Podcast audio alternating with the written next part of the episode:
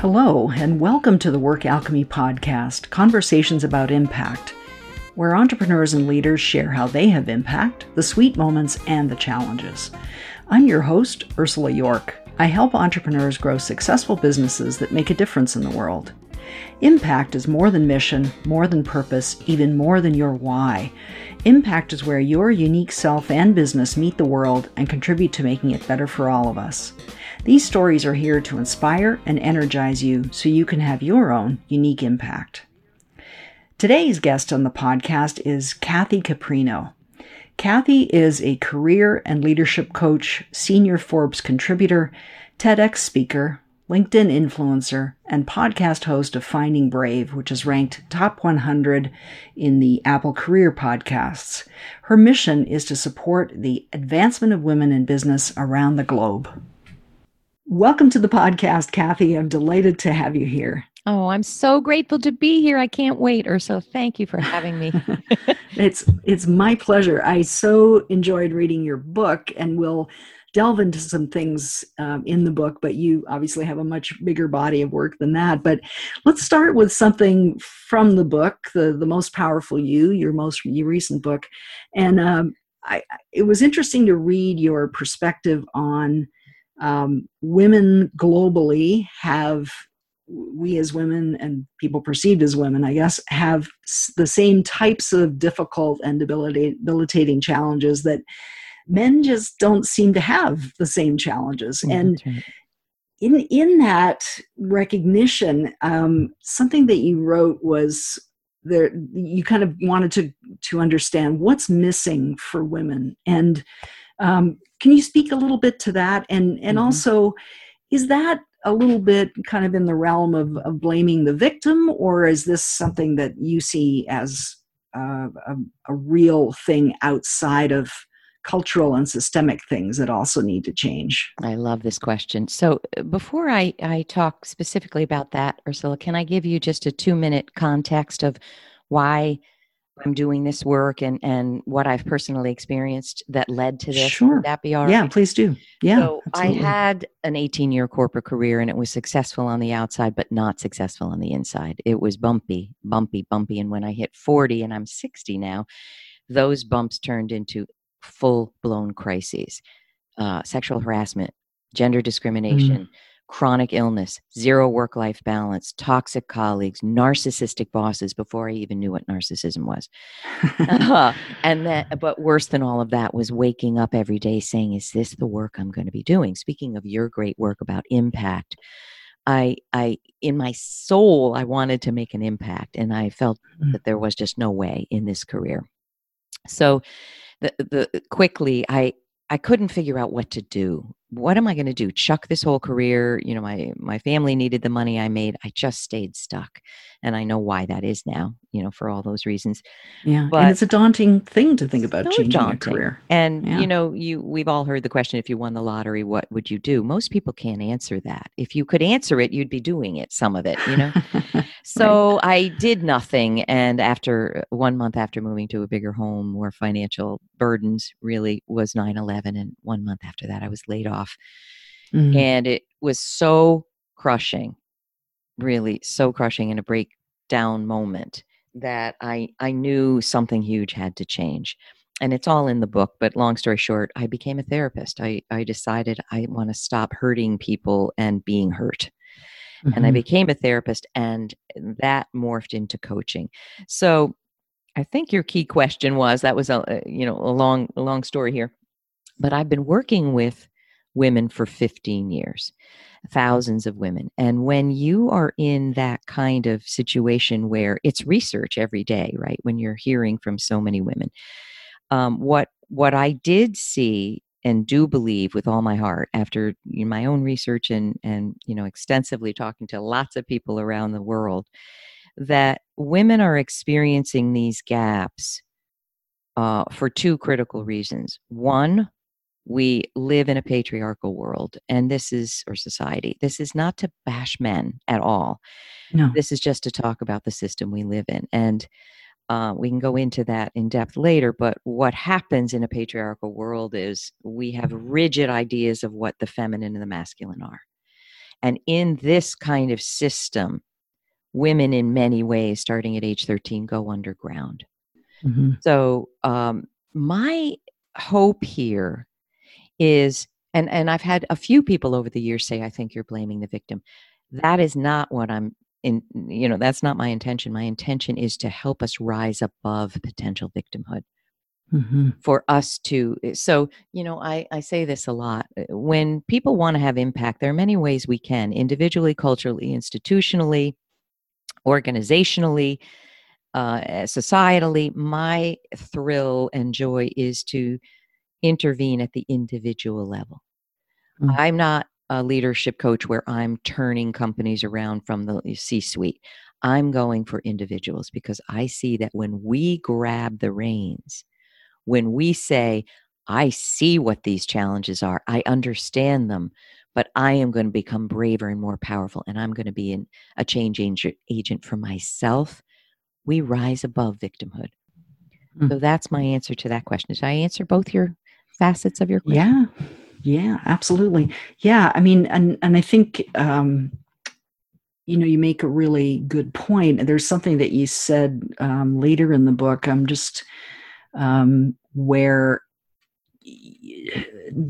I mean this this kind of internalized perception that people tend to have about strong women and people who speak up it's right. it's not valid and the more we do so and this is you uh, saying this in the book, the more the world will change for the better. And I, I wholeheartedly agree. And I think we're in a tough in between stage mm-hmm. between here and there. What do you, what are your thoughts on that? Well, uh, you're right in that we're faced with. So I, I need to say this in a patriarchal world. And I've learned all this from Terry Real, who's a best selling author and a couples therapist, and he's an expert on this dynamic.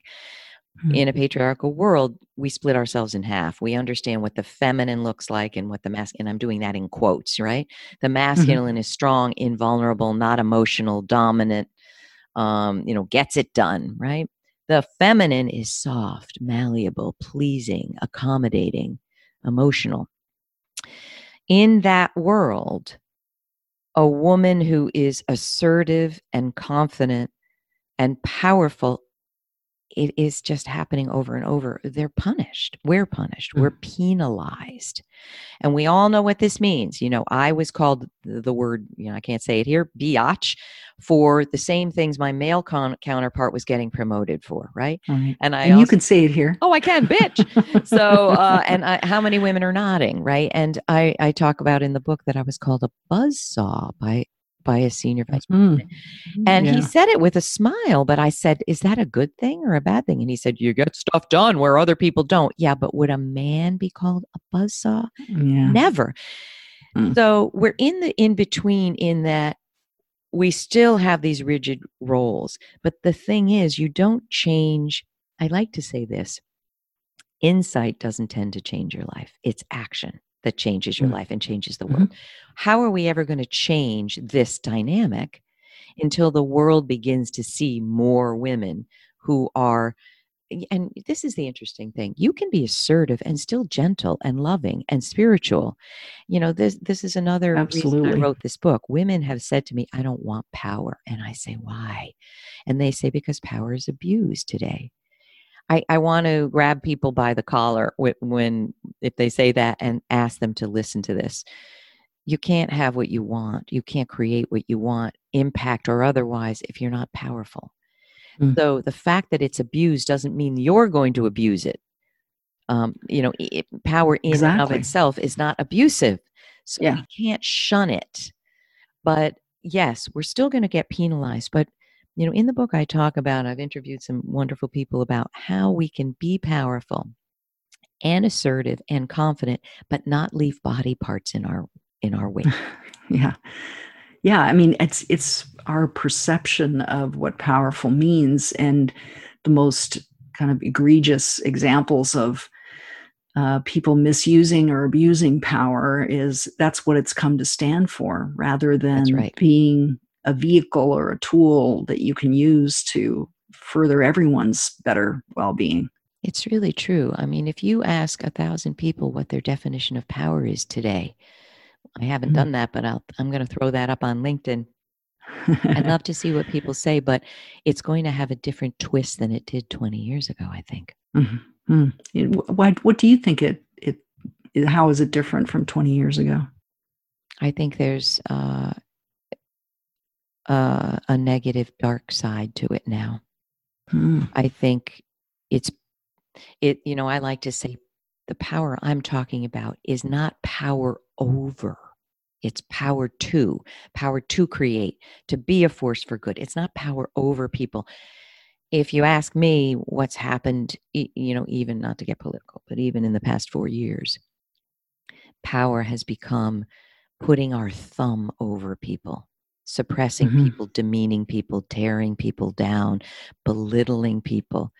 You know, that's the opposite of positive power, but it's all we see. And, you know, I, I love social media. I've got a huge following on LinkedIn. LinkedIn's kind of changed my entire career, uh, but it is so misused. It's so misused. People, you know, there's so much research about when we can't see the recipient of our of our message, right. we're much more hurtful and damaging and abusive. And that's what yeah. happened. I mean, take a look. we, you know, you have to be under a rock not to see how cruel people have become. Mm. Well, and, and and it's a lot more visible um, because of for the same reason for right. social media. And yeah, I think there's a way in which prior social constraint kind of the all bets are off in the sense that you don't have direct responsibility or or the repercussions don't hit you because you put it out into this void. Right. Um, what can seem like that and and um, yeah can be quite hurtful. You know well can i say something yeah, about go, that quickly? please do. Yeah. um, i did a post that went viral on forbes uh, what is feminism and why do so many men and women hate it? Hmm. and then i did a FaceTime live and put that on YouTube. Holy crow. Um, I mean, the I've never been on the receiving end of such murderous rage. Wow, really? And two separate men wrote, Shut up, you dumb C word. Wow. And women hated on it too. And my daughter, who was, this was a few years ago, she's 26 now, came in and said, Mom, what do you think's going to happen on YouTube? It's completely uncontrolled. Whereas on Forbes and on LinkedIn, you can see who the person is. And yeah. it's unbelievable how much more respectful people are on those platforms, you know? Interesting. Yeah. Huh. Well, there's an accountability. That's right. It.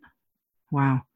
Well, I'm sorry you were at the receiving end of that. I, I'm not, I'm, I'm puzzled too about what the, uh, why there's such vitriol around that word feminism. And to me, it just means that we're all um, that there's equity and that women are capable and if they choose they should be able to pursue whatever they we should be able to pursue whatever it is that we choose without censure or or being held back by purely by the virtue of the fact of being a woman. But i it obviously has much uh, different meaning for some people. Right. And you know, I just interviewed Laura Gallagher, who's an organizational psychologist, yesterday mm. on my podcast that's coming out in a few weeks.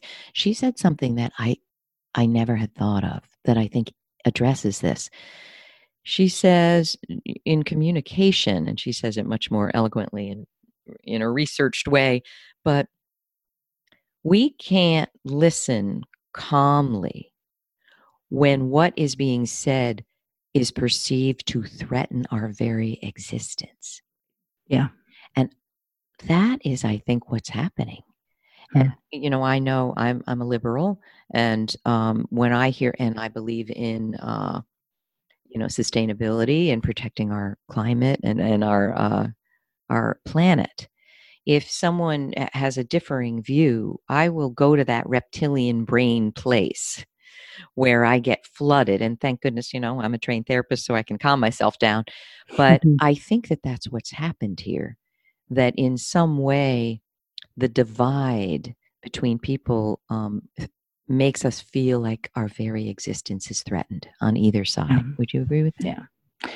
I, I agree. And I, I think that maybe perhaps why things have become so divisive is because the the onslaught of that kind of reptilian brain triggering is constant now. Constant. It's and even pre, even before the pandemic and the pandemic, I think just in some ways has exacerbated that. But 100%. Um, mm-hmm. yeah.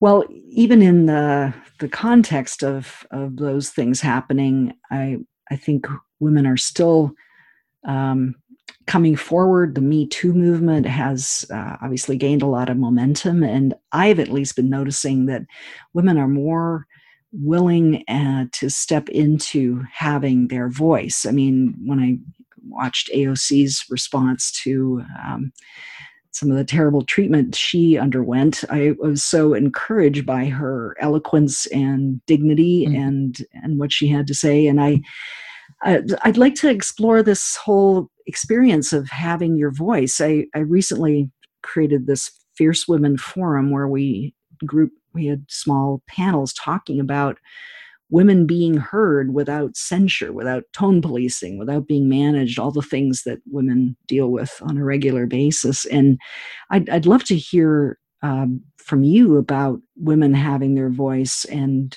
um, how can we do that even in the face of these things happening you know it's it's so interesting i i can't even answer that question without and some of this is the therapeutic training and and my what's on my radar, which is this.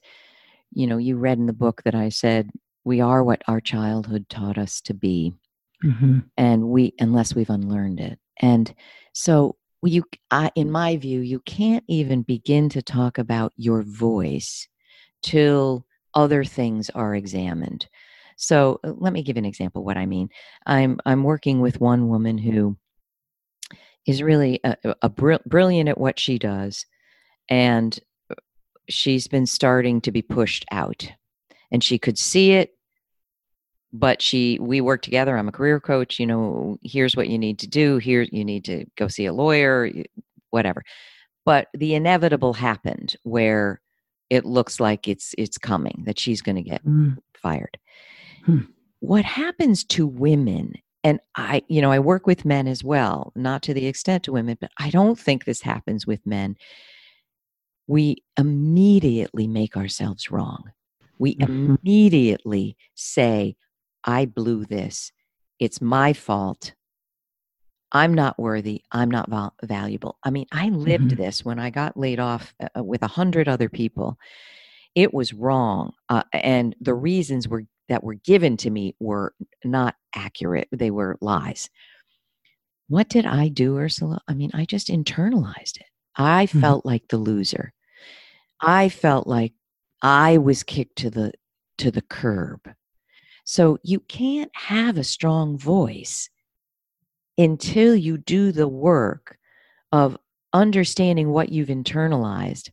And that's not even just in a patriarchal world, but what your mother and father taught you. Sure. Yeah. So for me, for instance, uh, I was watching Tony Robbins' uh, "I Am Not Your Guru," the documentary, and he mm-hmm. Almost a- nothing do I remember except this question because I fell off my chair. He said, "Who did you in childhood? Who did you crave love from most, and who did you have to be to get it?" Mm. And instantly, what came to me was I had to be obedient for my mother and brilliant for my father. Mm. When you have these kinds of things, uh, think about being obedient. You're not going to have a voice because challenging authority is too scary. So I think your question is, you know, how do we build that voice? I would yeah. say start from the beginning.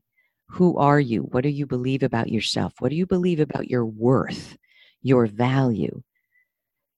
Start building that. And, you know, when we look at the seven damaging power gaps that the book talks about, number one is not recognizing your special talents, abilities, and accomplishments. This is women. They might be able to say, I don't know, I'm good at digital marketing, I'm I'm I'm a mediator, I'm good at communicating. But when I ask, what are you great at, Ursula, you wouldn't believe it. They don't want to say they're great. And I say, look at what you just I have something called the career path assessment that clients fill out. And one of the questions is you know what are your achievements you're most proud of? What do you think you stand out about? They can't answer it. And when mm-hmm. i say look at what you just told me your five jobs were. You don't think you're great at this this and this? Well no because i can't assess if i'm great and i'm afraid someone else is going to say i'm not. Mm. well this is the work that has to be done before you can even have a voice. Does that make sense yeah, I I think that um, it's it's can be really challenging for women to even speak up what's considered strongly by saying this is what i'm great at mm. i mean it's it's so interesting that we've been enculturated into not even being able to say that without some form of or at least fear of some some kind of censure and often we have experiences that kind of uh, validate that well yeah and and taint your perspective and um, you know you you refer to this too about when something happens and or you don't like what you're doing that you you start to think you're the problem so um, yeah. yeah. it's it's kind of a pervasive thing. So, and you know, I, in speaking with Terry Real, who I mentioned before, he mm-hmm. his work is so powerful. But he said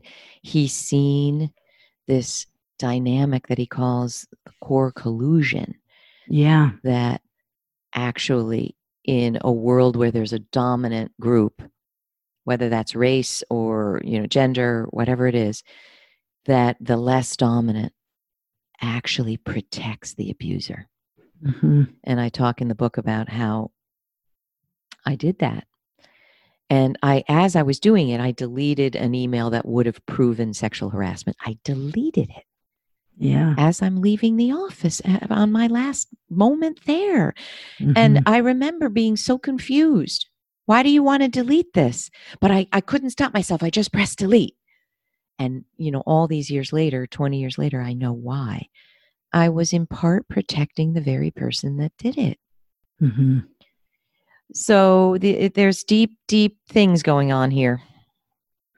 Yeah, I, I think there's a, I mean, you say it in the book that there's a profound instinct to protect the masculine side uh, on the part of whoever inhabits the feminine side of the equation, whatever that looks like, right. maybe. Right. Yeah. Yeah. Well, I, I mean, we've we've kind of talked about the the issues to some degree, and and um, of course, there's much more to it than that. I, I wonder for an entrepreneur, something that you also talk about in the book is uh, someone doing great work and offering great value, but they don't make money. They don't make money at it. And it's different in a job because once you have it, you're obviously paid what you're paid, even that, even though that may be undercompensated. But um, what are some things happening for entrepreneurs in this kind of situation?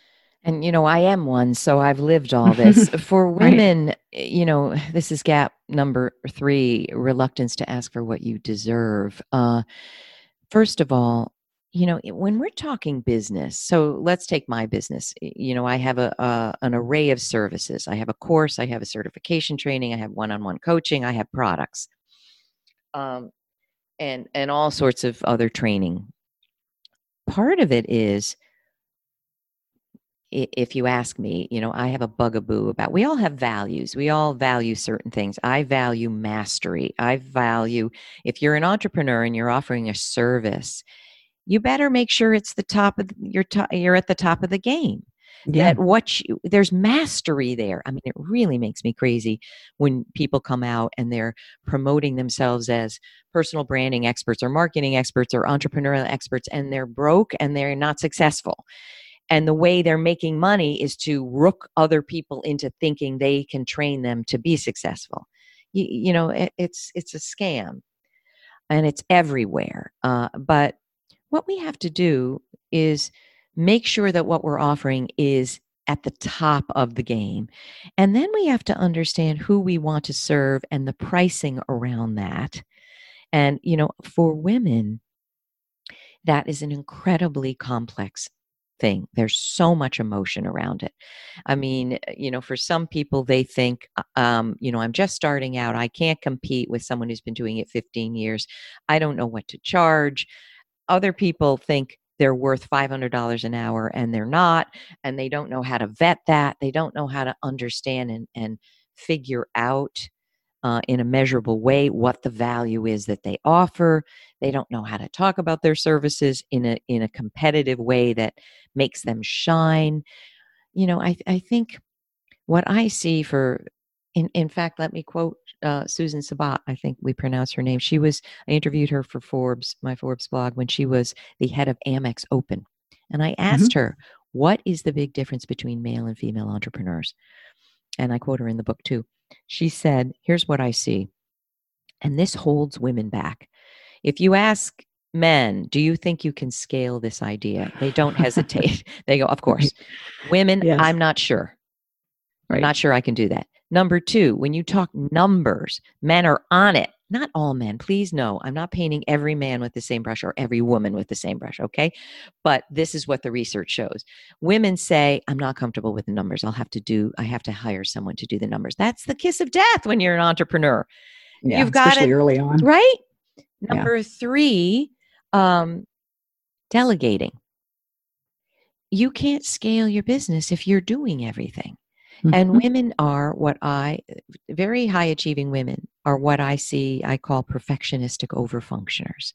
Yeah, I love that term. I love it too. And I mm-hmm. learned, well, go ahead. We'll go. Are you yeah. one? Are you a recovering I, one? I am a recovering one, and I, I thought it captured the the situation very clearly. But I'll let you explain what that what you mean by that.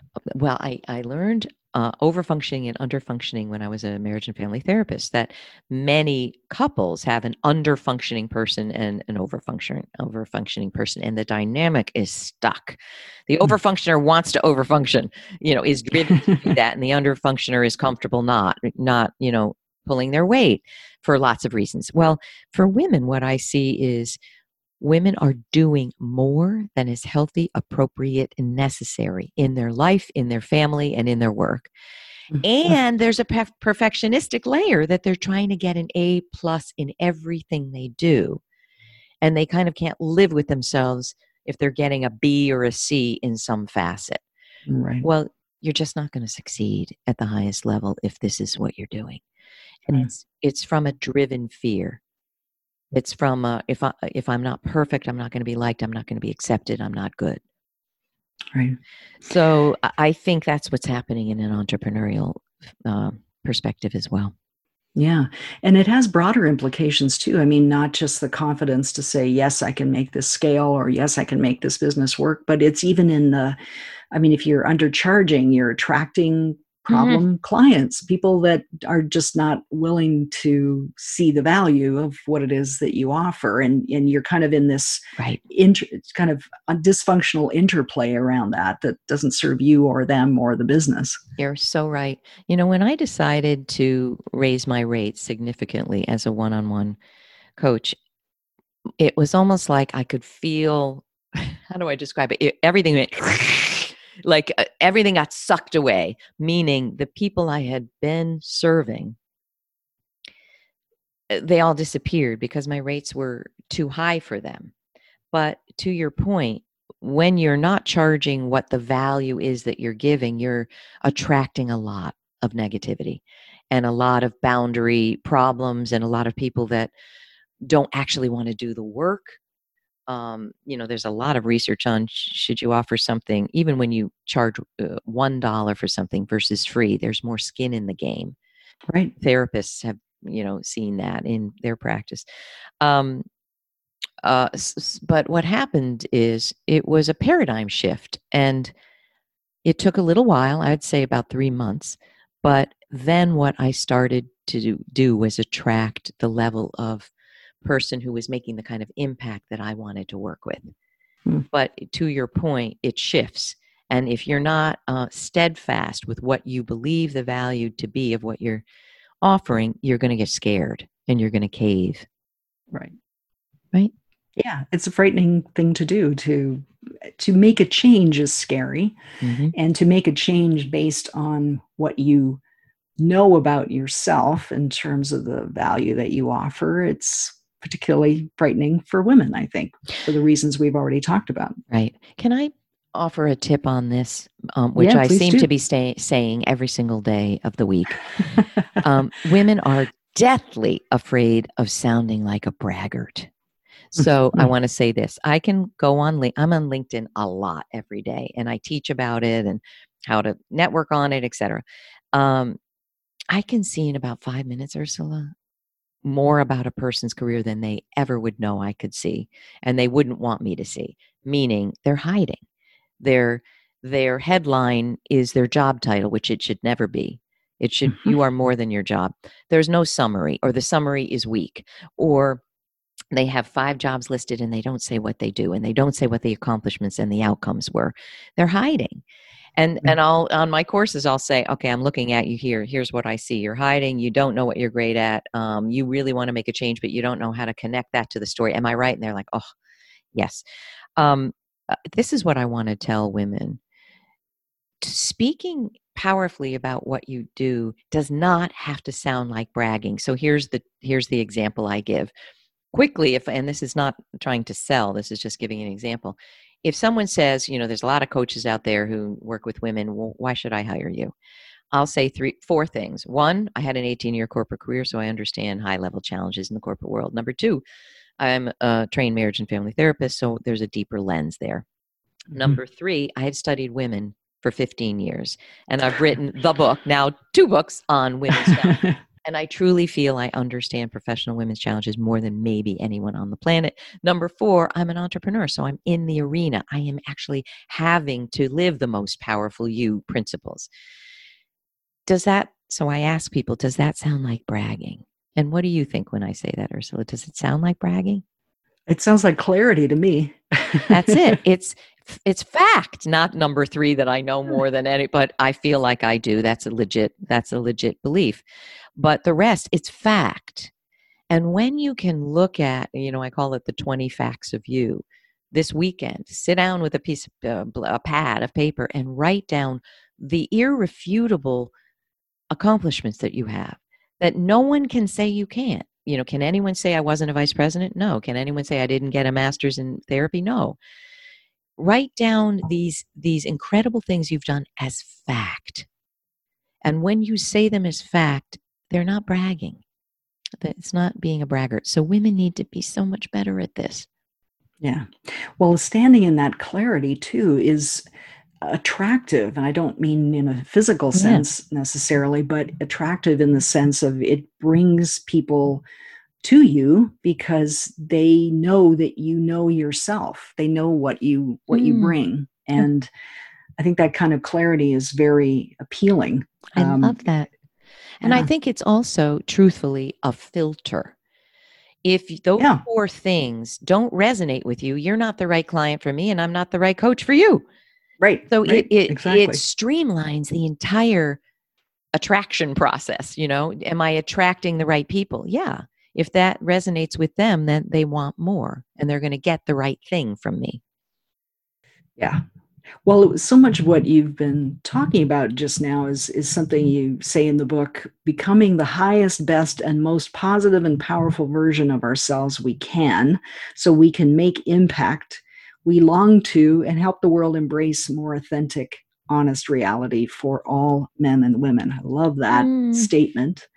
And in in service of that, I, I love to explore a little bit about um, what you talk about in in terms of distinguishing between mentors and sponsors because we're all familiar with mentoring coaching and sponsors. And i think you're right in what you say in your book in that we as women may be good at hiring coaches or even um, developing mentor relationships but sponsors is another realm that i think at least i was terrible at it when i was in corporate and i, I see other women not being great at that either. We we tend to um, kind of lean very heavily on the the mentor and coach side. What are your what are your That's it. thoughts on that? Well, I was so floored when I uh, interviewed Sylvia Ann Hewlett, who's you know an expert on all of these issues, and her research shows that Women have three times as many mentors as men, and men have twice as many sponsors. So let's, a lot of people don't know what a sponsor is, what that term is referring to.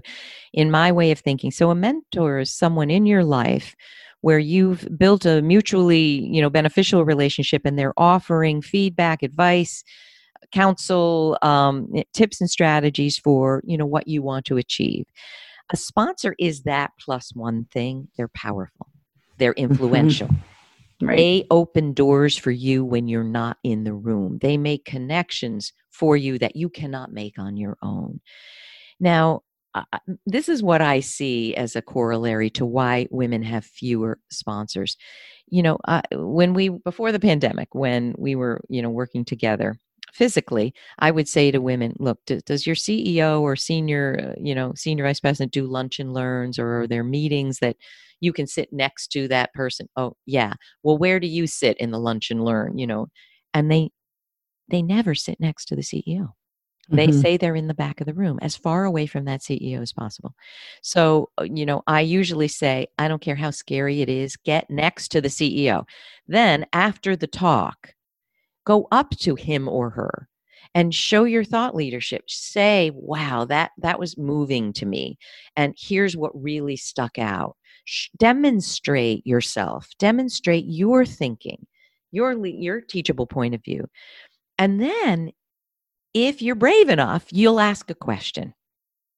So you can even do this on Zoom. Let's say the CEO is doing, you know, a, a, weekly call, and you might reach out afterwards and say, "Wow, that was that was really impactful for me." And here's one thing you said that really stuck with me. May I ask a question? When you do that, if they're a giving, generous person, and what you've said speaks to them, it's natural that they'll answer. They'll say, "Sure." Let's have a Zoom call. Or, you know, I'd be happy to answer that. And then you begin to demonstrate your potential with that person and form a relationship. Again, why now, why are men better at this?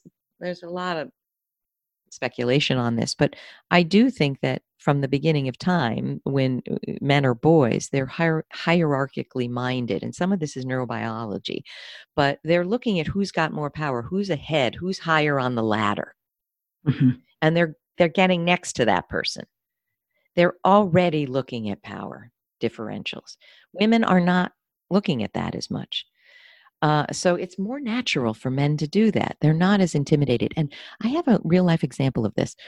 I worked for eight years in a great book club company. It was macmillan book clubs and then it changed names a few mm-hmm. times. And I had been a competitive tennis player in high school, and I, I, I have this going for me. I'm comfortable with guys and you know boys would call me to play tennis you know they'd want to knock the number one girl off you know off the tent you know i beat the number one girl and i'd wipe the court with them. And my mom would say don't beat the boys don't beat the boys kathy. And yeah. i said why why ever not? Well, she's she's a woman of her time. Right.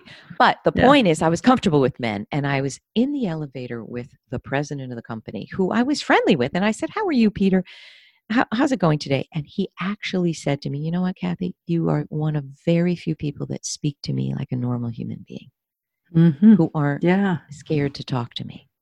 Mm-hmm. And I was 28. So, um, we need to look at and connect with and be of mutual benefit to people that are a hundred steps ahead of us and there there are specific ways to do that you know the book talks about that but you can do it on mm-hmm. linkedin. You everyone can follow ursula's great work listen to this podcast listen to every everything she's doing and comment on linkedin with something that spoke to you. I'm guessing you're going to respond to that right ursula? Absolutely. Yeah. Well and it's it's only natural. Everyone wants to be uh, seen, no matter how senior they are or how influential they are. They everyone wants to be seen as a person and be have that kind of interaction with people. So, I think so. Yeah, most yeah. everyone. yeah, yeah. Well, that's a great story to illustrate that.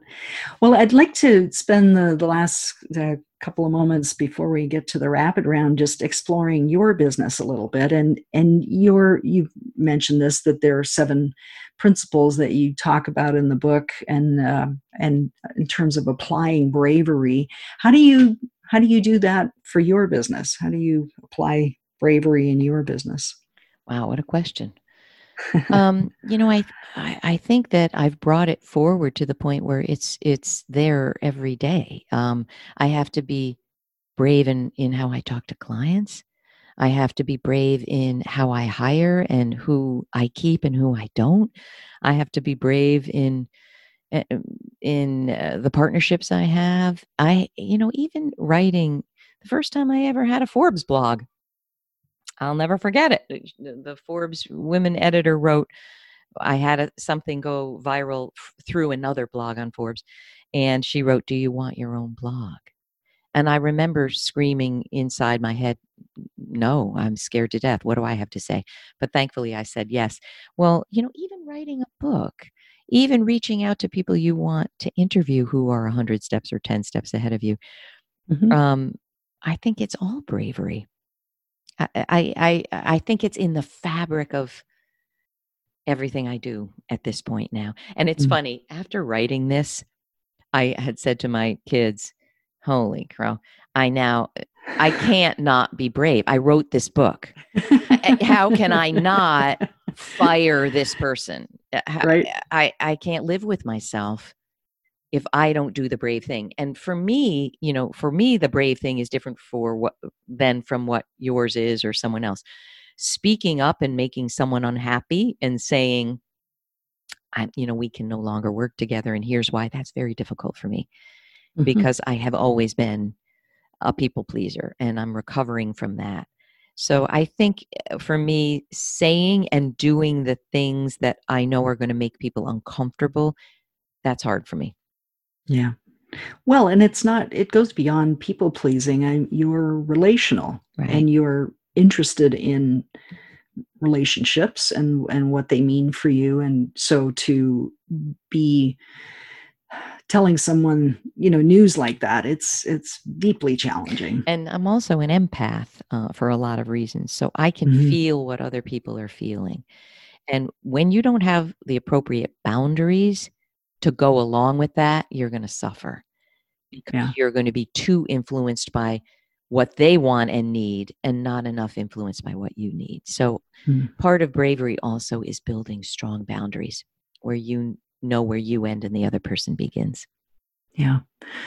Well, just a last question before we get to the rapid round. What does in I, I mean this speaks to the things you just talked about speaks to a kind of leadership and i wonder what what do you think of when you hear the term impactful leadership what does that mean mm. to you you know i wrote a post on nine core behaviors of people that positively impact the world um, and i can share that link with you impactful leadership has certain qualities. It's uplifting to all. It's open. It's honest. It's emotional maturity. It's empathy and compassion. It's um, not tearing. If if a leader in one second goes to the place of tearing someone down who challenges him or her, you've lost it. You're not the impactful and I want it to be positively impactful. Sure, you're negatively impactful, but I'm looking at positive impact. You're uplifting others, you have mastery, you know what you're talking about, but you're open to critique. You embrace critique. It hurts, but you embrace it and you're constantly on the process, on the journey of bettering yourself and, mm. and helping others do the same. Mm, that is a great description. Thank you Thank for that. you. What a question. And and, it, and it's a wonderful segue to the, the rapid round of three questions about impact. So, are you game? All right, go for it. the first one is What's the biggest thing you've learned about having impact? Ah, I think it would be that what I am experiencing, potentially thousands and millions are also experiencing. So share it, even if it's got, you know, horny toads and warts, share the vulnerability. That's what mm. touches people. Mm, that's great. That's so true. What's the one thing you've consistently done that's contributed to your success and impact the most? I think the biggest thing is getting help. I stayed too long isolated, uh, you know, isolating from influential support, gap number 4, and and choosing the wrong kind of help. Help, oh, he's an expert, she's an expert. They seem to be making a lot of money and knowing, but then I'd talk to them and go, "Ugh, I don't like it," but I'd stay listening to them. It's mm deciding who are the right helpers and going for it with a gusto and investing in myself, I would say. So, so important. Yeah. Well, the last question is what's one piece of advice or an insight you'd want to share with another business owner who's asking, how can I have impact? How can I positively affect my world? I think I'd, I'd say, I've never answered it this way. Look at where you're trying to shortcut things. Look at where your ego is overly attaching to the way you're doing it. Look at how you can pivot, be more flexible, and address a burning need. And it might have to be different from how you're doing it now. If you're not having the success, you, you're longing for, it's requiring change and you might be blind to it. Open your eyes to what's in the way of doing it differently. That's great. I love that entry into it by looking at where you're trying to shortcut things because mm-hmm. that's uh, that's a really valuable perspective. Oh, yeah. Thank you, Ursula. Well, Kathy, thank you so much for sharing what you have today. I think there's um, wonderful um, ideas and and very specific kind of advice on how women can address uh, the issues that that we face in the in the business world in your book and uh, in your work. So thank you for sharing that with us today. Thank you so much, and thank you for the impact that you're having. And and you know, it's such an honor to speak with someone who's really dug into this content and has so much to share and so many rich questions. I thank you so much. Mm, you're welcome. It's my been my pleasure. Well, if people want to get in touch with you, what's the best way for them to reach you and where can they find your book? All right. Well, I have two sites, kathycaprino.com that has everything going on and my podcast is at findingbrave.org. And you can get the most powerful you anywhere you love to buy books, Amazon, uh, you know, any other online bookseller. Uh, and that's it. And you can find that link on my site at kathycaprino.com if you'd like. Great. And we'll include all of that in the show notes as well. Thank you. So thank you for the work you're doing in the world, Kathy. I so appreciate it, Ursula. And I can't wait to have you on my show. Can't wait. Yeah, I'm, I'm excited. Thanks again for having me. My pleasure. Thank you for joining me. If you want to discover more about your impact, you can schedule a business impact assessment with me. That's 75 minutes of focus on your and your company's impact and how you can increase it. Just email me at ursula at workalchemy.com to schedule your business impact assessment. It's my gift to you. Join us for more episodes. Subscribe to the Work Alchemy podcast on your favorite podcast app or on Apple Podcasts or Google Podcasts, so you'll know as soon as new episodes are available. You can even help spread the word. Rate and review it on Apple Podcasts if you like what you've heard. Thanks for listening. Until next time, for ongoing support so you can have your own impact, join our community of leaders like you by liking the Work Alchemy Facebook page.